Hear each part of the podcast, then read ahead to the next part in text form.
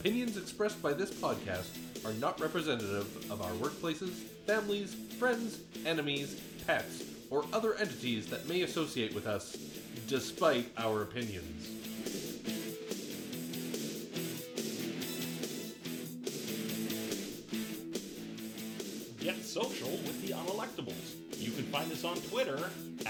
Unelectables.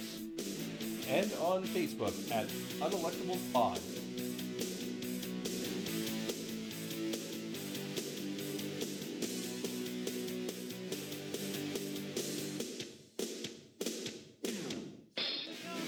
Good morning, good afternoon, good evening, ladies and gentlemen. This is it. This is the anniversary show, the one year anniversary of the Unelectables.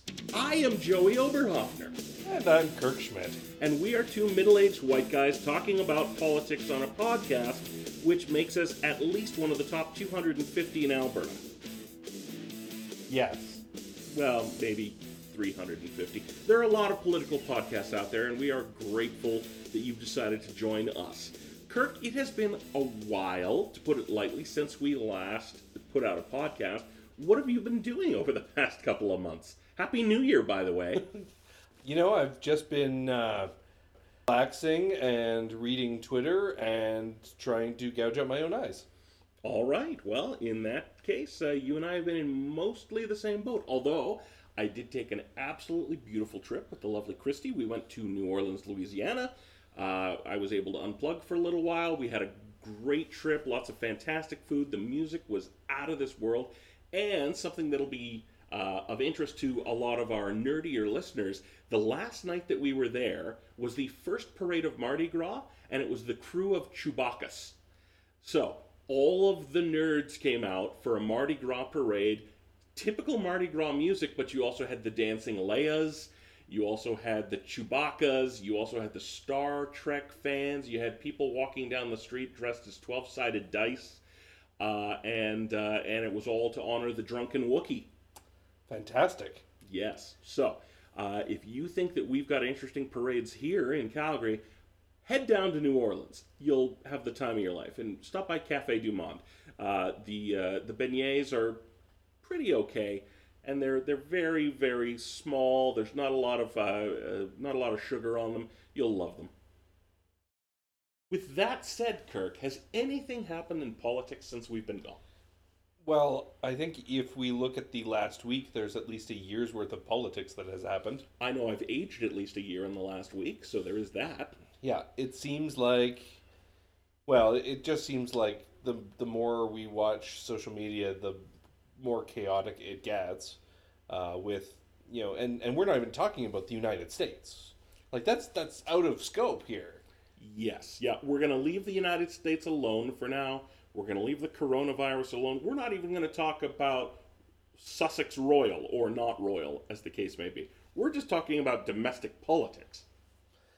Yeah, so it's it's been absolutely crazy just in the last few weeks between the Alberta budget, between uh, things happening internal with uh, different parties, uh, but you know, and that's that's both uh, federal and provincial. Um, there's been a whole bunch of things coming up with civic politics that has caused issue. It's been uh, it's been crazy. I think we could probably have podcasted every day and still done an hour and a half show. Yes, well, uh, we have been getting requests. Could you please make the podcasts longer? Uh, and that uh, that email is from our friend Stephen Carter. Stephen, just for you, buddy, we're going to make it as long as we can. We hope you enjoy it. Uh, now, Kirk, you live in the north part of Calgary. I wanted to take your temperature on this because one of the counselors local to your part of the city is having a little bit of a time over this past month or so. Uh, Joe Magliocca has come under fire for his expenses dating back to uh, a, a recent Federation of Canadian Municipalities conference that happened in Quebec City. Uh, that has snowballed now to the point where he is actually being investigated uh, for all his expenses over this past term. There have been calls for the entirety of city council to be audited. Um, what are you hearing on the ground uh, from people with respect to the way that local taxpayers or local uh, politicians rather are spending taxpayer dollars? Well, honestly, most of the chatter is still in the normal circles, in the you know on on the Twitter machine and and places like that that have effectively no influence. Mm-hmm. Um, as far as you know, everyday chatter, I'm not hearing a whole heck of a lot. Now, of course, that's Ward Two, which is which is uh, not my ward, but um, but certainly you know in in online circles, the Joe Magliocca thing has been pretty crazy, and and I think it's it's drawn the ire of people who who traditionally would have supported him too. Mm-hmm. Well, now it started off as a strictly online controversy. However, as things continued to, to snowball and as more and more stuff came up, it eventually crossed over into the mainstream, which a lot of online outrage never gets to that point, right? It exists purely in the echo chamber and then it's gone and it never really had any impact. Sure. But uh, this was front page news in the newspapers. It's since been supplanted because, as you mentioned on the on the outset, there's a ton of stuff going on right now but this occupied a lot of council's time. There was an emergency meeting called. There were dueling uh, uh, proposals in front of council about what to do about it. The ethics commissioner got involved, though probably not in the way that he would have liked. Although, yeah, so the ethics commissioner um, recused himself because he had in fact gone to lunch with Joe Magliocca, uh, and the meal had been expensed to his expense account, um, which was the whole point of the problem to begin with. Um, so it did cross over. It doesn't seem as though there's as much push as there had been even a couple weeks ago. Uh, there were there were people calling uh, in print for Joe Magliocca to step aside. Now we are still uh, a year and a half away from an election. Do you see any circumstance in which this pressure gets to be too much, or where Joe Magliocca just says, you know what, this isn't worth it? He's he's already come out uh, and and said that this has taken a huge toll on his personal life. Do you think it gets to a critical mass where he just says to hell with it and walks away? No, I don't think so. I think, well, at, le- at least not walks away right now. Um, now, if I remember correctly, there's only there's a certain time period in which, if he drops out early enough, then we'll actually have a by election. Yeah, I um, believe um, for municipal politicians it's one year. Yeah, so we're I mean there's not a lot of time, mm-hmm. but there's there's certainly that time period where if he were to step down there'd be a by-election. Um, I don't I don't see any reason why you would actually step down from municipal politics unless you couldn't handle kind of the the outrage and and Joe Magliocca isn't the type of person that that um, I don't think he he'd be affected by it, mm-hmm. um, and not necessarily because he's not you know looking or that, but I think I think there's just enough ego there to to not worry about that type of thing. Um, so I don't see see really an issue where he steps down. Now, is will he run again? That's kind of more of the question that would be in my mind, and I'm not even willing to say that it's a hard no. Mm-hmm. Because we've seen a number of cases in recent history with uh, Alberta politics, especially, uh, but but federal politics as well, where people have made huge mistakes and continued to sit in their seats, uh, continued to to do their role. I mean, Justin Trudeau with with blackface. Um, then I mean, until absolutely recently, and we'll talk about this, but Andrew Scheer mm-hmm. didn't step down right away after being hundreds of thousands of dollars over his expense account. Mm-hmm. Um, you know, and and you know all the issues we saw in Alberta politics with uh, with the kamikaze candidate and things like that. Like there have been all of these cases in recent history where things have happened and politicians have run again. Politicians have kept their seats. They haven't really worried about it. Just let it blow over. So I think to a large degree, the roadmap exists for Joe Magliocca to just stay where he is. Mm-hmm. Uh, it's also worth noting that Magliocca has, or at least had, the support of uh, some pretty significant organized uh, right wing groups in the city of Calgary that were planning on running him again. Uh, and, and assisting his campaign in Ward 2 uh, in the upcoming 2021 municipal election. Now, that, that, that group that wants to take back City Hall, in fact, I think I could be wrong, but I think that's actually their name, uh, is uh, is uh, involved with Craig Chandler, and of course Craig Chandler from the Progressive Group for Independent Business has also publicly said that uh, Shane Keating is retiring, which is something that Shane hasn't said, but Craig has said it, uh, perhaps much to Shane's surprise, and that Craig would be running for the council seat on Ward 12. Uh, there would be other councillors as well they indicated they would support, including um, uh, Peter Demong, which is no surprise. Craig Chandler ran his campaign previously, uh, and Jeremy Farkas in Ward 9. So they're clearly uh, uh, focused on trying to get uh, conservative leaning politicians elected to City Hall, which has traditionally been a bit of a tough row to hoe. So I think when they find one, and Joe Magliocca certainly would, would count himself among that group, uh, that is redeemable.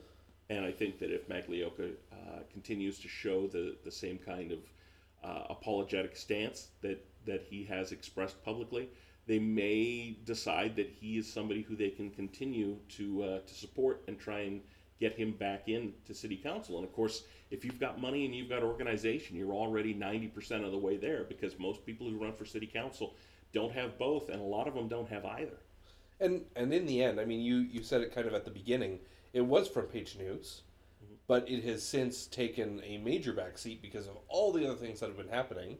You know, at what point do people forget about this? I mean, we're we're talking about an election that's going to happen uh, next year, right? So the the amount of time, you know, considering weeks are years already, mm-hmm. you know, when when we get to that point 15, 16 months from now, nobody's going to really matter or or really worry about it or care, or at least, you know, in, in general, the electorate is likely not going to um, not going to punish him for it. Right.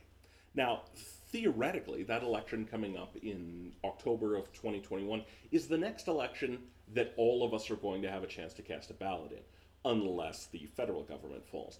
But there is an election coming up uh, later this year that members of the Conservative Party of Canada are going to be able to participate in. And this was not the case the last time we recorded. But we had pointed out that we didn't necessarily see a way forward for Andrew Scheer to preserve his leadership of the Conservative Party. What has happened since then? Well, of course, you know, one thing was that Andrew Scheer stayed on after after kind of the the the showing that we saw. And, and again we didn't think that well i mean we talked about a few times even before the election that there might not be a way forward for a number of federal leaders depending on on the outcomes. Mm-hmm. uh, but andrew scheer seems to be the only one who has actually uh, taken a hit there. But but there have been other factors right? So there was the case where um, the the conservative party found that he had used uh, money to fund his children's private education. And then, as more investigation kind of went on, uh, it was, and I'm going to get the number wrong, but I feel like it was three hundred thousand dollars over over his expense account limit mm-hmm. uh, was being used for for this and and other things. Now that was his party expense party account. It wasn't account. it wasn't his expense account as leader of the opposition. It was it was the account that the Conservative Party makes available uh, money that came from their donors, uh, and they make it available to the leader. Right. Yeah. So, um, so that that of course has happened, and and just in general, there's there's just not a lot of faith in, in Andrew Scheer being able to be the one to steward the party uh, forward. I'm, I mean, really, from a conservative party standpoint, and you know, kind of said it before, you know, between the blackface issue, which we should never really, you know, forgive Trudeau for. Like, like this needs to always be an issue. Mm-hmm. Um, due to the SNC Lavalin issue that really did go away, um, like Andrew Scheer should not have lost that election. No. Right? Like like any any leader who who is defeated by Justin Trudeau after those two major pieces, there's not a lot of faith. No, and even more important than you and I sitting here in the palatial studios of the Unelectables saying that you shouldn't have faith, and that uh, Justin Trudeau should have been beatable. Uh, more critically for the Conservative Party, their donors said there is no way that we can trust this guy, Andrew Scheer, with more of our money if he couldn't beat Justin Trudeau during the perfect storm of scandal. Absolutely. I mean, this should have it should have been the Conservative Party's election on a platter, and somehow they, you know, threw the platter at the wall. Right now, a a formerly uh, uh, uh, senior member of the party, uh, and I guess he's still a senior member of the party for a reason we'll talk about in a second. Peter MacKay, said after the election that it was very much similar to um, the Conservatives having a wide open net and somehow managing to score on themselves. I think is how he put it.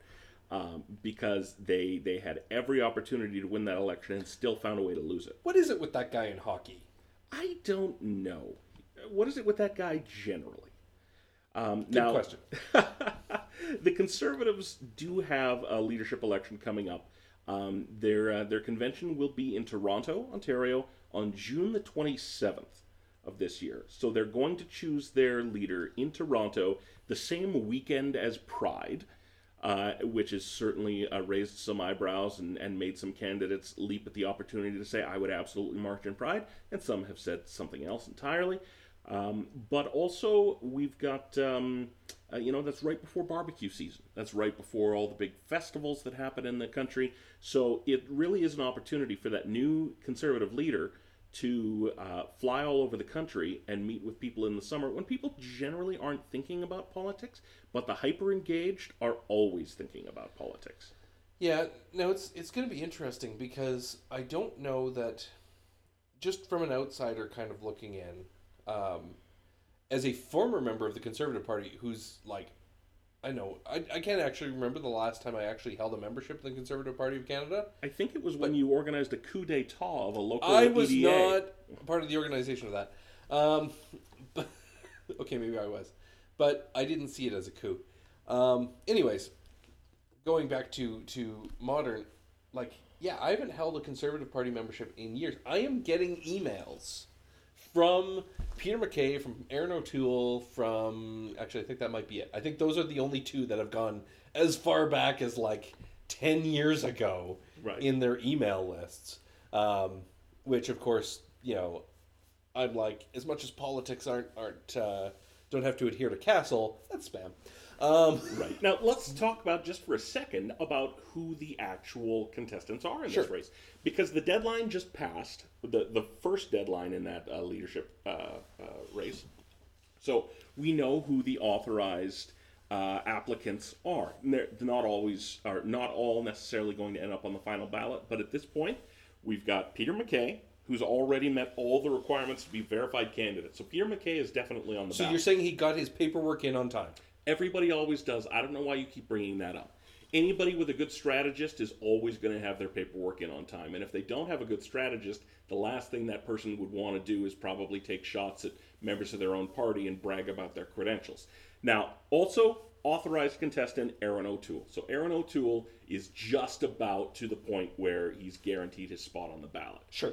other people who are approved applicants at this point. They still have some hoops to jump through and some money to raise and some signatures to gather. But at this point, they're still in the race. Marilyn Gladu, Rudy Husny, Jim Karahalios, Leslyn Lewis, Rick Peterson, and Derek Sloan. Now, folks, that is it. Those are the only people. Somebody on that list of names I just read is going to be the next leader of the Conservative Party of Canada. Um, what do you think of that list? Are there some names on there that you wish had been on there? Or are there people you think are just trying to, to boost their profile? Well, I, I think there's there's definitely some names I would have loved to have seen on there, but were never going to happen, right? Like I would have loved to have seen Bernard Lord step back into the political arena Right, Bernard Lord, uh, former premier of New Brunswick. of New Brunswick. Now, Um, nothing good ever comes out of New Brunswick, but if something good did come out of New Brunswick, I would think it would be Bernard Lord. Sure. Um, I actually had a great conversation with Bernard Lord a few years ago at a, at a conference, but uh, uh, that'll be a story for another day. Um, you know, um, there's there's a few other former leaders or, or former high profile conservative members that I would have liked to have seen on there, Rona Ambrose being one of them. Um, there was talk of John Baird running. Not that I wanted to see him on there, but I, I yeah, I mean there are there's he's got a lot of skeletons. Um, so there, there's obviously a reason why he didn't run, and and some compelling reasons why he should not be leader. At the same time, it's interesting because uh, I have heard from people who worked in the ministries that worked for him and say that he's actually a fantastic minister. Um, so you know, it's it's one of those things where Well, it's one of those classic political conundrums, right? Where you can have somebody who is excellent at governance, but doesn't have a snowball's chance in hell of winning a popularity contest. Right. And in order to be a successful politician, you need to do both. Well, I mean, I mean, former liberal leader Stéphane Dion was that way too. I mean, he's he's known for being a fantastic minister, but was not was not ready for prime time, shall we say? Um, but John Baird has some major skeletons, which is why he which is why he didn't run into it. Rona Ambrose, it would have been nice to see. It would have been nice to see more uh, some more high profile women on this. Um, the other thing that I, I feel like is is that this list is indicative of the direction that the Conservative Party is um, is aimed at taking, which is the high profile candidates. Because I, I don't know legitimately a lot about a lot of those names. Like I, it's kind of like a Joe Who situation. Um, but so so there could be some fantastic leaders there who emerge.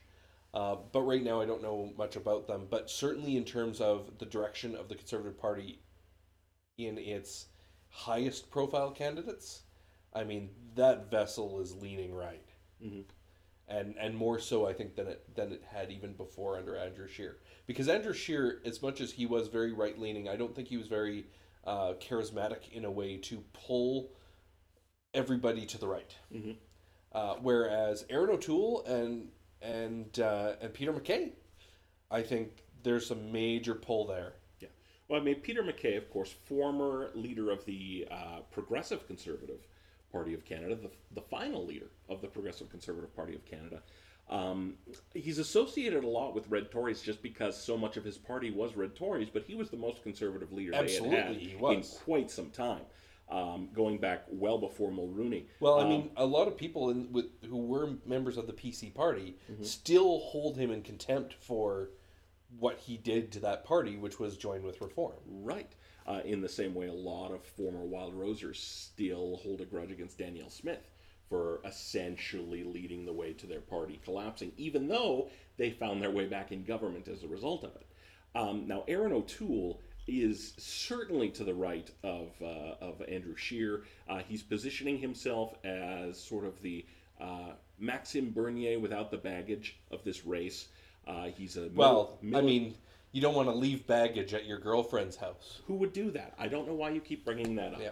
But um, Erin O'Toole, of course, a former veteran, um, he's he's got certainly some some well articulated policy uh, positions, whether or not you necessarily agree with them. So it's it's going to be interesting to see if it's going to be one of the two front runners or whether somebody's going to come up the middle. Uh, but uh, at the end of the day, you've only got four months left. As we record this, it's a little under four months actually before uh, the next leader of the Conservative Party is going to be chosen. So if some of those lesser known names are going to uh, rocket up the standings, as it were, they, they better get on it now because uh, they're going to run out of time in fairly short order. So that is that is the conservative uh, sort of viewpoint or, or the status of the Conservative Party as we start looking towards the future. However, um, not to be outdone, Andrew Scheer, despite having one foot out the door already, actually called for a, uh, um, a, a motion of non confidence in the government fairly recently, and that was as a result of their handling of um, the uh, the issues around uh, uh, resource extraction, right? Whether you're talking about pipelines or you're talking about mines or you're talking about uh, the the rail blockades, uh, there was going to be a motion of non-confidence. So Andrew Scheer was actually making a play to be prime minister, despite the fact he's already announced that he's stepping down. Um, with that said, and we should say, just for the record, that he's not the only leader uh, who didn't survive the election. Elizabeth May, if anyone was paying attention, also said that she will no longer be the leader of her party. Sure. Um, uh, she's going to be their leader in Parliament, but uh, she thinks the party needs uh, to, to find a new leader, and we'll cover that race as it develops, if it develops. Uh, in the meantime, though, we, we did have and have had some continuing issues on the federal level around natural resources. Uh, we recently had uh, a major announcement from a big Canadian company, Teck Resources, here in Canada, or here in Alberta rather, about their Teck Frontier mine that they were in fact going to be um, uh, withdrawing their application to build the mine. Uh, they, their application was waiting for federal approval. Um, it was also waiting uh, to jump through some provincial hurdles. Now, the CEO of Teck, I believe it was, uh, put out a, a, strongly worded two page letter uh, to the federal government saying that he was withdrawing the application and that they would not be building this major project. And one of the things they mentioned at that time in the letter was that the lack of harmony between the economic and environmental sides of the equation was making it a situation where people did not want to invest. Uh, and that Teck wanted more attention paid to the environment. Now, that flew under the radar in Alberta media, which immediately jumped on the bandwagon of this is Justin Trudeau's fault. Justin Trudeau screwed us. Uh, whereas the the media in other parts of the country jumped on the bandwagon and said this is Jason Kenney's fault because he canceled Alberta's climate initiatives and this you know he he screwed himself. Jason screwed Jason. The truth as always probably lies somewhere in the middle, isn't that right, Kirk? Yeah, it's it's the type of thing where if you if you read if you read the what Teck said one way, you could easily blame Trudeau for all of this. Mm-hmm. If you mm-hmm. read it another way, you could easily blame Jason Kenney and and the Alberta government and their their lack of diversification uh, and and environmental sense on this one.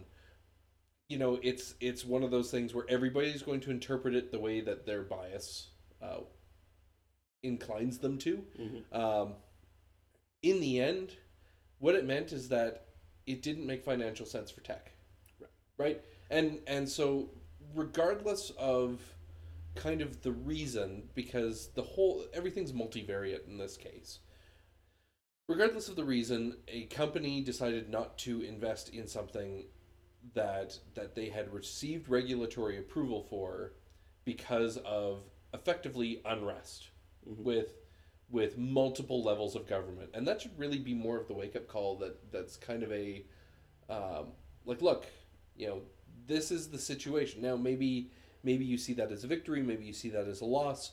In the end, it's it's indicative of what is coming. Mm-hmm. Um, like it, it, it really is the canary in the proverbial coal mine here.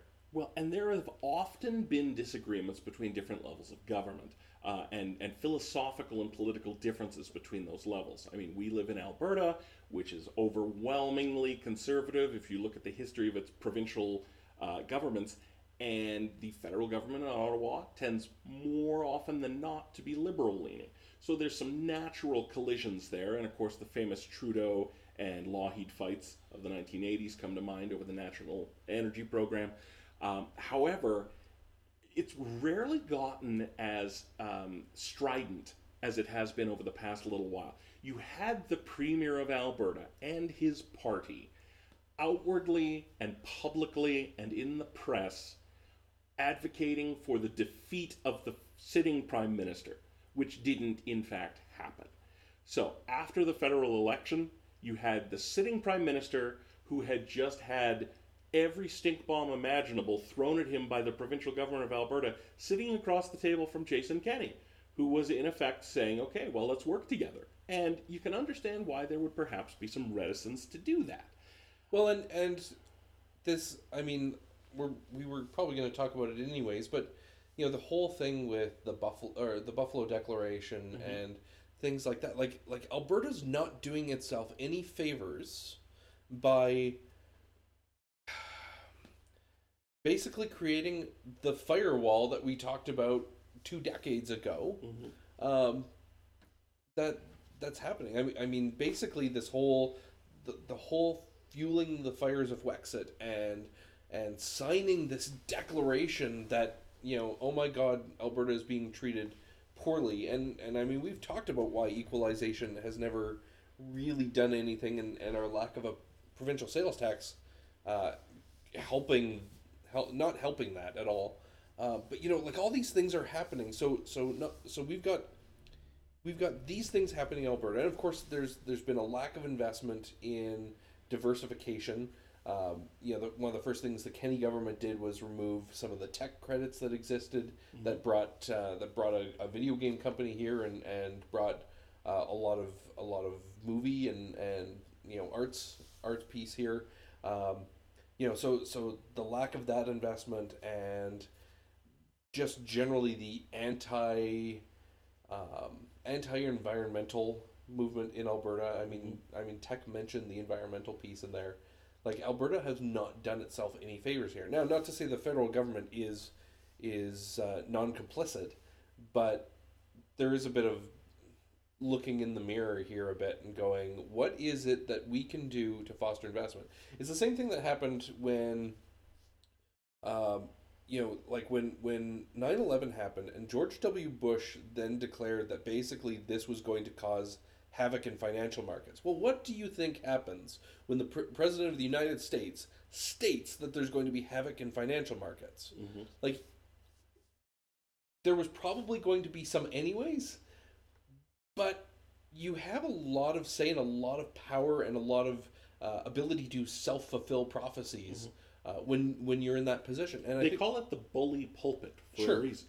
So so, I think in Alberta we've done a lot of the same things to ourselves. We've we've we've cut out this diversification. We've talked about this firewall. I mean, if you were a publicly traded company and you were looking for a new headquarters, like let's say like Amazon, and let's say that Calgary was a viable place for Amazon to do its HQ2, regardless of what reason, you know, whether you think that's a good idea or not. If if all of this stuff is happening in Alberta, and Alberta is threatening to separate or threatening that there might be reason to separate, mm-hmm. and the federal government is basically ignoring the province and ignoring the the issues with the province. Uh, who the hell is going to invest here?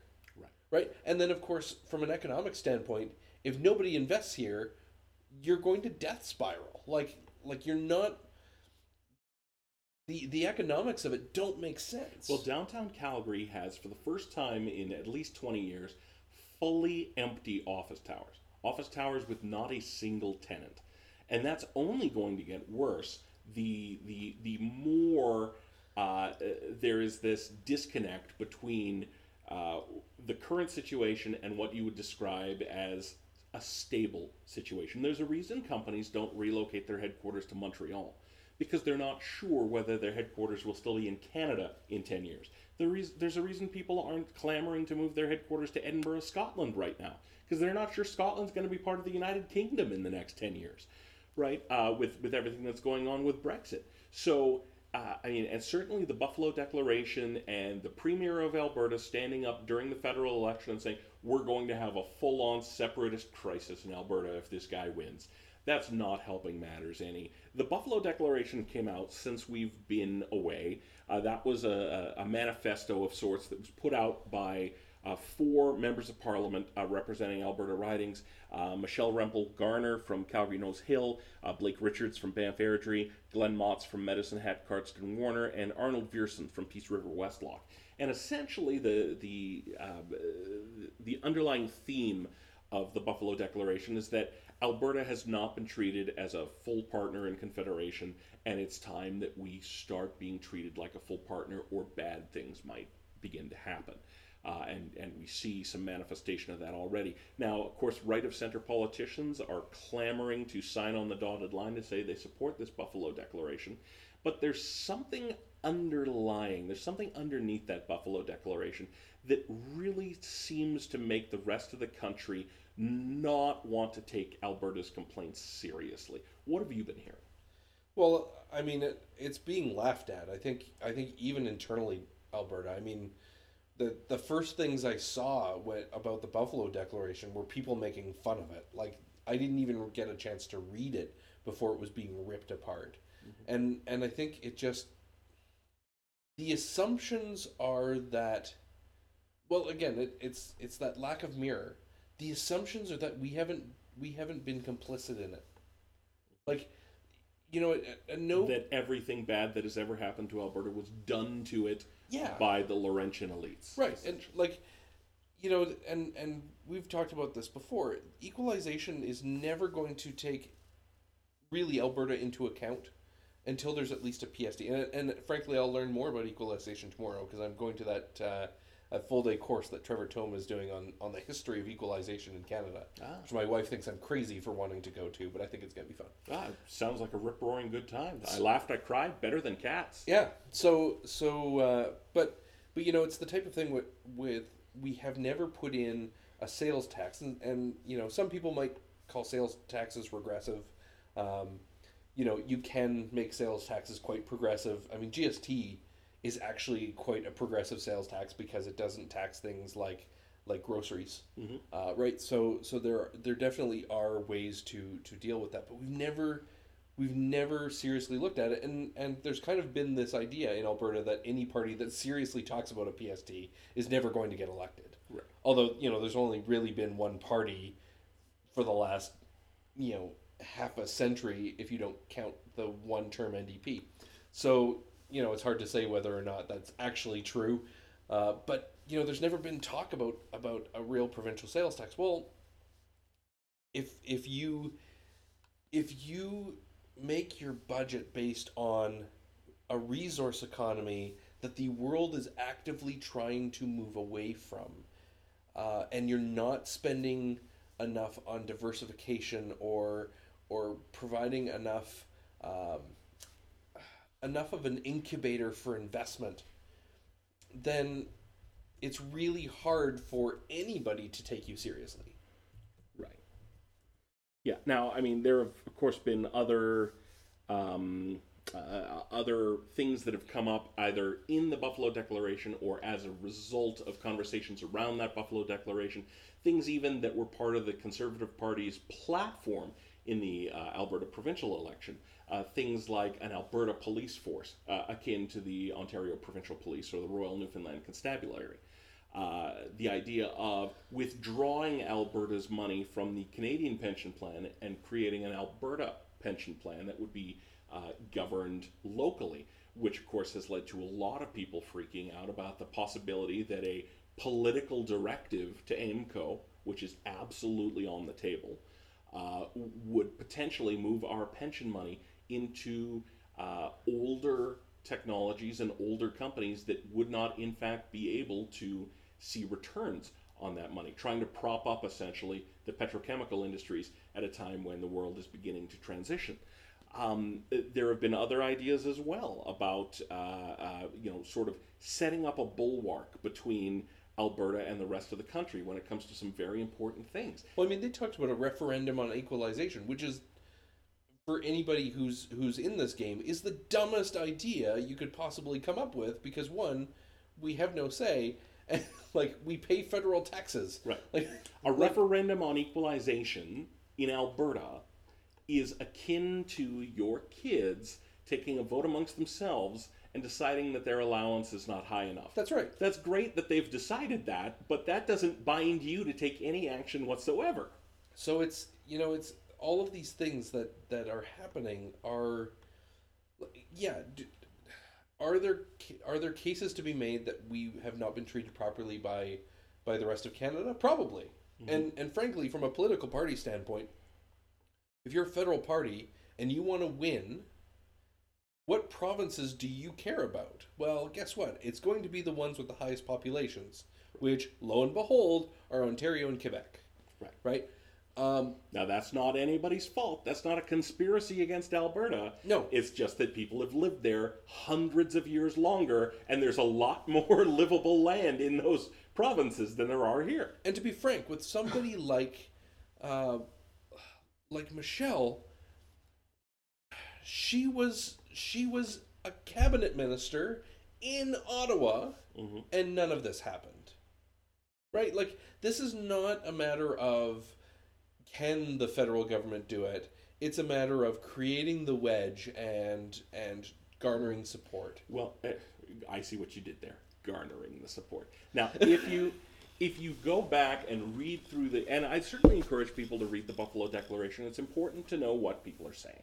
Um, one of the points they make is that they were making great progress on all of this under Stephen Harper, but it was all um, almost immediately rolled back when Justin Trudeau took power. He just sat down and said everything that ever gave any sort of autonomy or power or influence to the West, we have to get rid of. Which is, how do I put this? Fuddle duddle? Um, I mean, I see what you did there. Yes. I mean, that's that's not actually reflective of the reality, is it? Alberta wasn't calling the shots for the whole country after Stephen Harper was was in government because at the end of the day Stephen Harper could do math just as well as anyone, better than most. He's an economist for God's sake. Yeah. He knows that the votes were in Quebec and Ontario. He was trying to grow around the 905. He wasn't trying to grow around the 403. There were no seats left for him to grow to.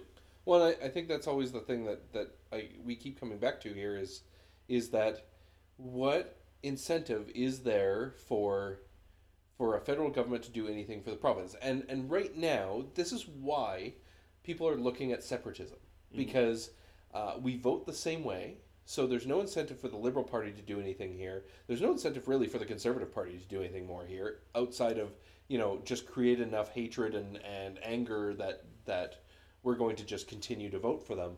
Uh, but they really don't have a stick or a carrot unless they start talking about separatism. But the thing is, this has been as old as Alberta itself. I mean, again, to just to mention Trevor Tombe, he posted something the other day, which was a quote by R.B. Bennett, who was a prime minister in, God, I'm going to get it wrong again. I feel like the 1930s, um, but it might have been 1940s. Uh, and Joey, I'm sure, is going to look it up. He was um, a member for Calgary West. Um, and and a prime minister who uh, who was in Calgary West. Um, so He was prime minister from 1930 to 1935. okay, so I was right about the 30s. Uh, so like we're talking about 25 years after Alberta confederated, we're already talking about hey, we should use separatism as a wedge, right? And and as a way to get what we what we feel we deserve. Like this is this is a tale as old as time. And the bottom line is if Alberta wants more influence in Confederation, given the way that we dole out our seats, there's a very simple solution. Have more babies and attract more immigration. Ah.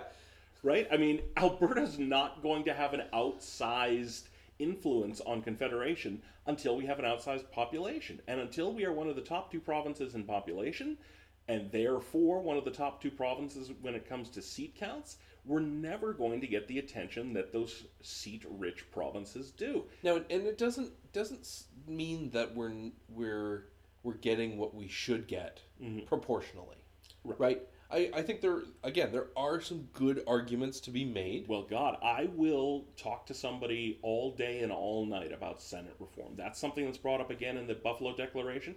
That's the thing that got me interested in politics in the first place. Right. I, I desperately agree with the notion of Senate reform. But in terms of the actual allotment of seats in the House of Commons, we do get our fair share of those. Uh, and unless we're going to talk about whole scale electoral reform, which I also have time to have discussions on, um, it, that is the most we can do right now without a without a constitutional convention. And while you, Kirk, and I would be in our glory for a constitutional convention, the rest of the country would be absolutely miserable for months. Look out, Meech Lake! Look out, Charlottetown! We're back. Yes, better than ever. All right, so taking it back just a couple steps, um, we have had some some motion in provincial politics here in Alberta, and I'd, I'd like to end off with with discussion of that. Um, so, but before we do that, actually, just in looking at the time on the podcast, I I'm triggered to remember something that you had mentioned, Kirk. Did you cheat on me this week? I did. I uh, I did a podcast that was uh, far more in line with with what I do professionally, and uh, actually, if if anybody felt cheated, it was me, Be- because at about twenty minutes in, uh, the podcast host told me that okay, we're going to wrap up, and I'm looking at my watch going, but I'm just getting started. Like this isn't this isn't a podcast. This is an intro. But uh, yeah, so apparently real podcasts um, are not nearly as long as you and I make them. But you know what? I remember what your enlightened savage posts used to uh, used to be like for length, and and I certainly am not uh, short winded by any means. So uh, if you're listening to us, this is the way we're gonna have it. Damn it! Absolutely. You'll take it and you'll like it, listener. Um, now, with that said, uh, provincial politics. We've, we've had a couple things that just sort of popped up on our radar, some interesting things.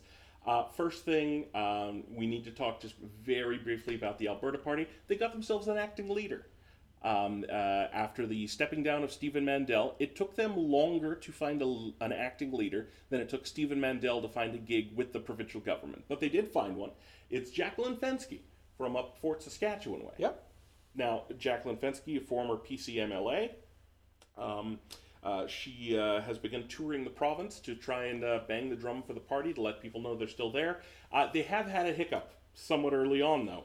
Uh, yeah. So the uh, their their strategist uh, recently got an email where where he was being asked about his credentials.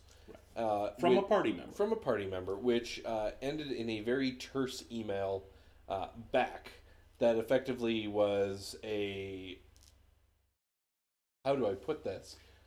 Well, let me just uh, put it in the form of a question. Kirk, why is it a bad idea as a senior strategist who's counted on to exercise and is useful to the party only in your ability to exercise good judgment? Why is it a problem to send core supporters of your party emails that refer to them as piss ants and tell them to fuck off? Well, you know what? I here here's the thing. He's gotten more people elected than you and I have. So l- Well, he's get- gotten more people elected than you have. okay, fair enough. fair enough. That that that's true. Um, I'm I'm batting a zero here, but uh, but the fact of the matter is, of the people he got elected, it was the one who effectively collapsed the party in terms of seats in parliament. Right, which is an odd flex, right? I mean, to, to say, I got Stephen Mandel elected, that's how good I am. And then he oversaw the complete collapse of your party, but I'm still good at what I do, darn it. That is kind of a weird flex. Yeah, especially when you know he lost. He didn't file his paperwork on in time um, for for the for the uh, the leadership, right? Because he he only Oh no, he filed his paperwork on time for the leadership. He didn't file his paperwork on time to be a candidate in the election. He was almost disqualified as a candidate. no, I, I thought it was his finances from the leadership that he didn't file on time. oh, and it was those also. that, that disqualify. Yeah. Anyways, uh, regardless, um, you know, like he Stephen Mandel came in and less than a year later stepped down right. uh, because of all of the issues, including collapsing the party. So yeah, it. I mean, the Alberta Party has not done itself any favors, and, and they might have they might have recovered a little bit because they produced the shadow budget, Right. which you know under Greg Clark they did a lot of, and and I think that's where they actually gained a lot of the respect they gained um, of the respect they had, and and it was it was because of their ability to you know certainly with a one MLA show uh, produce things like shadow budgets. Now you can argue whether shadow budgets are good or not. You know, when you don't have access to the to kind of the ministries, Right. you know, it's it's hard to really come up with real numbers. But uh, at the same time, yeah, it's uh, they they certainly didn't do themselves any favors with that one. So, uh, but I mean, the bottom line is not all hope is lost, right? The party is not gone. They're gone from the legislative assembly, but they've got a, an acting leader. Uh, they're working on uh, uh, their policy and uh, and AGM uh, conferences coming up. They're you know they had candidates in 87 ridings. Uh, there there is hope for the party, but the biggest thing that they need to do between now and day after tomorrow, because they are running out of time uh, to get ready for this next election, is they need to decide who they want to be. Right? Uh, there's still very much uh, a, uh, a a bipolar pull within the party. There's the there's the staunch centrists, the passionate progressives who want to do politics a different way, you know, and that's great. But there's also the people who came to that party from the Progressive Conservative Party or from other places, and they know how to get people elected, but they are much more, um, let's say, they're much more calculating, right? Uh, in, in terms of what needs to happen. Sure. So you've, you've got the political operatives and you've got the true believers, and they can't come together, or, or at least they won't come together. They're, they're fighting amongst themselves. And a house divided uh, against itself cannot stand. Sure. So uh, if they can't either start rowing the same direction or throw some people out of the boat so it's going in a direction, they've got no chance against Rachel Notley. They got no chance against Jason Kenney. Uh, and maybe Jacqueline Fenske is the person to bring some order to that chaos. Uh, we'll just keep an eye on it and find out. Sure. Now, the thing that came out yesterday, Kirk, and the reason we're here today is the provincial budget. I'm sorry, we got some bad news. We have to let you go. How much am I getting? You're funny. All right, so the provincial budget did come out in Alberta yesterday. There's already been uh, a lot of reaction. Uh, as per usual, opposition politicians were criticizing it before they read it, which is, I mean, par for the course. Sure. Politics is theater.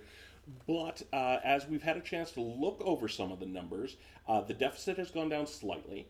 Uh, it's supposed to be gone, and we're supposed to be in a surplus situation within the next uh, three years, I believe Based on resource revenue. based on resource revenue, and that's what I wanted to talk to you about, especially in light of where you're going tomorrow and what you're going to be hearing about, um, but also all the data that's been flying around on the web. You are the math guy. It's only by the grace of God I remember what the number is on my trimmer for my beard.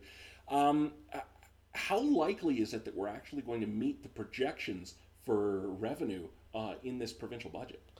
Uh, I don't think that's going to happen at all. Um, it's it's being very optimistic about a rebound in the energy sector in Alberta, which could happen, and and certainly in terms of, of you know, and, and I'm no expert in this, but but certainly in terms of the number I've seen uh, with with respect to global consumption and global production, like the, there's opportunity still for the energy sector in Alberta, but it's it's still relying upon um, OPEC not trying to shut out Alberta, Right. which it actively does. It's also we also have to remember that we're not trading at West Texas oil numbers, right?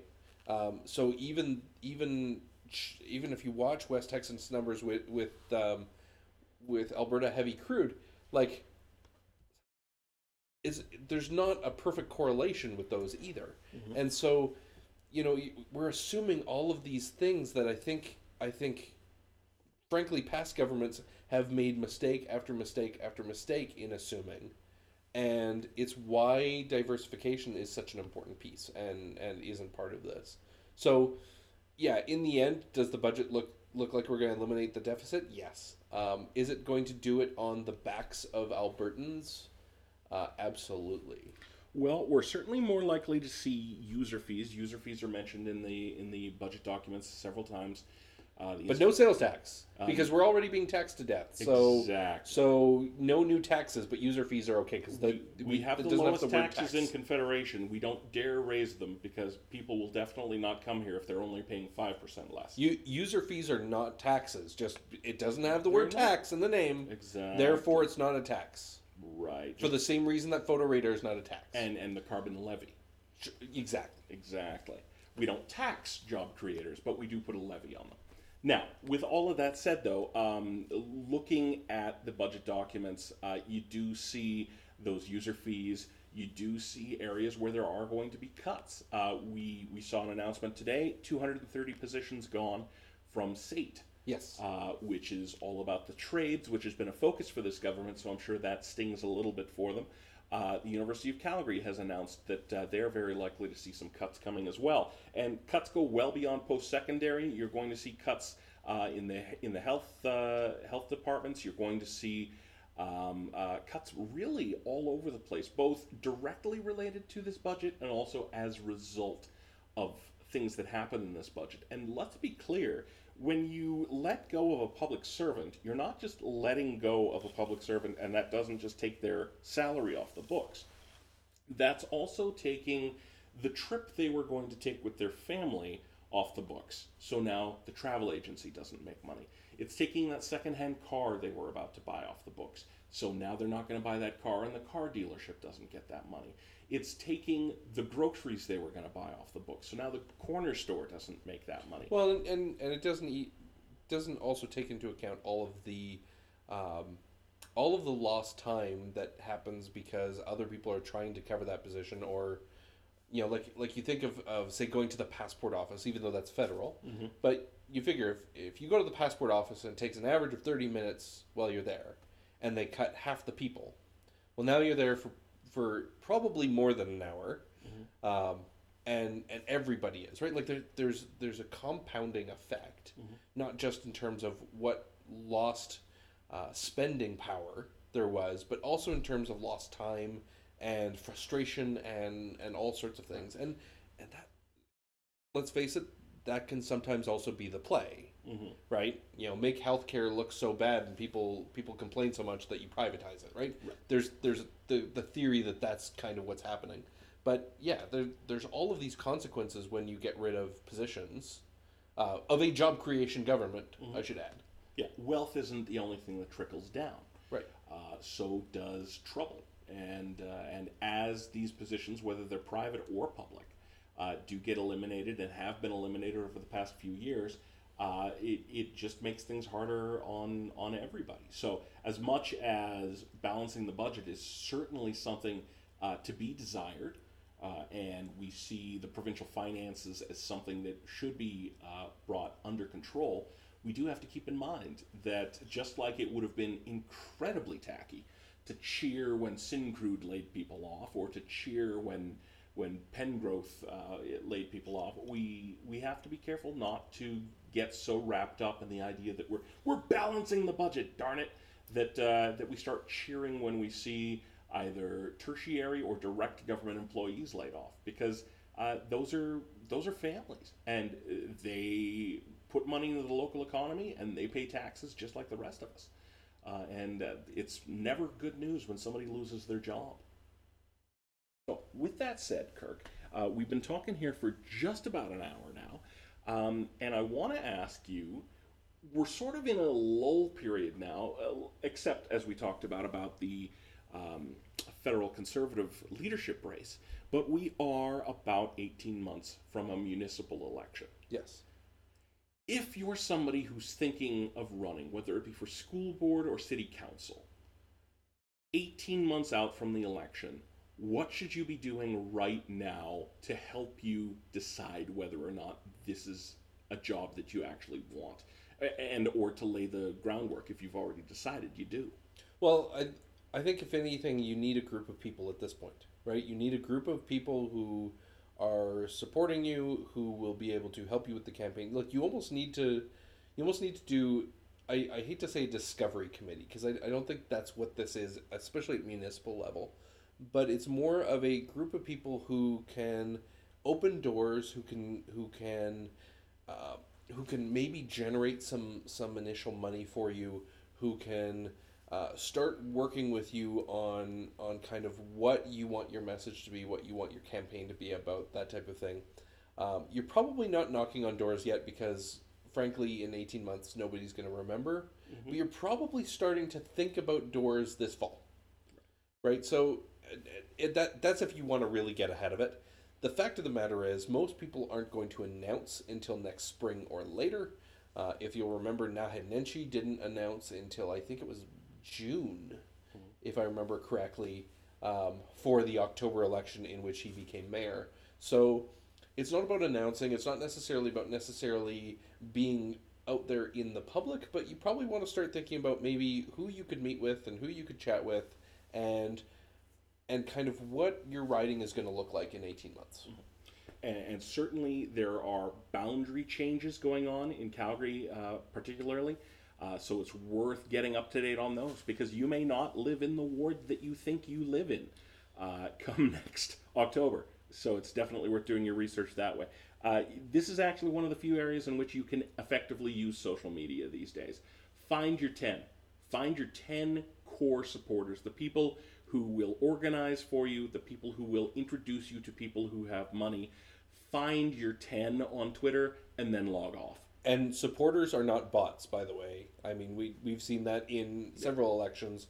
Um, going back to 2010, the hawk bots. Um, you know, you need more than that. Yeah, Have you ever looked at somebody's Twitter profile and it says retweet does not equal endorsement? Retweets don't equal votes either. So find your 10 and then log off because Twitter's not going to help you and it's going to eat time. You could be doing other things. With that said, we're going to wrap it up for tonight. I have been the enlightened savage Joey Oberhoffner. Hold on, hold on. What? You forgot to ask the question. The question? Well, Kirk, why don't you ask me the question? Joey, online voting. Yeah. Is it the a great idea or the greatest idea? Honestly, I think it's probably the greatest idea. And I don't just say that because of the check that recently entered my account from a holding company in uh, St. Petersburg. I say that because it's important that we get all of this stuff online because it's easier. All the citizens can use it. Everybody has a computer, everybody has high speed internet, they know how to use them. It's unhackable. I am going to file my taxes next week and I'm going to do those online. Look look at how quickly the results came in in the primaries in the United States. Absolutely, and and it's because of that process that uh, everybody in the Iowa Democratic Party lost their jobs. so, with that said, I have been again the enlightened savage Joey Oberhoffner, And I am as always Kirk Schmidt. and we are The Unelectables.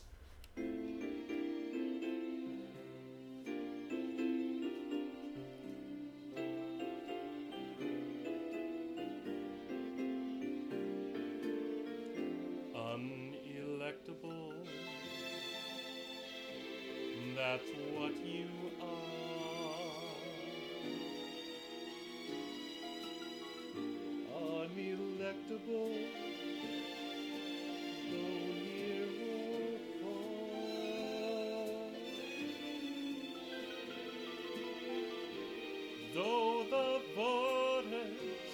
took a pass on you, now I'm stuck on this podcast with you.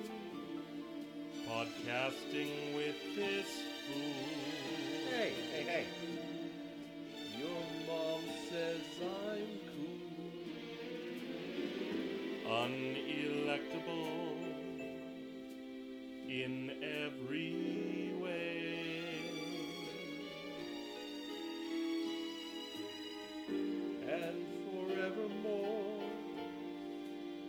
that's how you'll stay.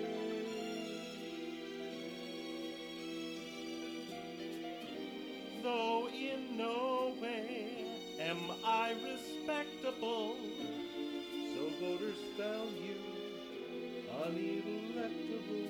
At least they found you unelectable.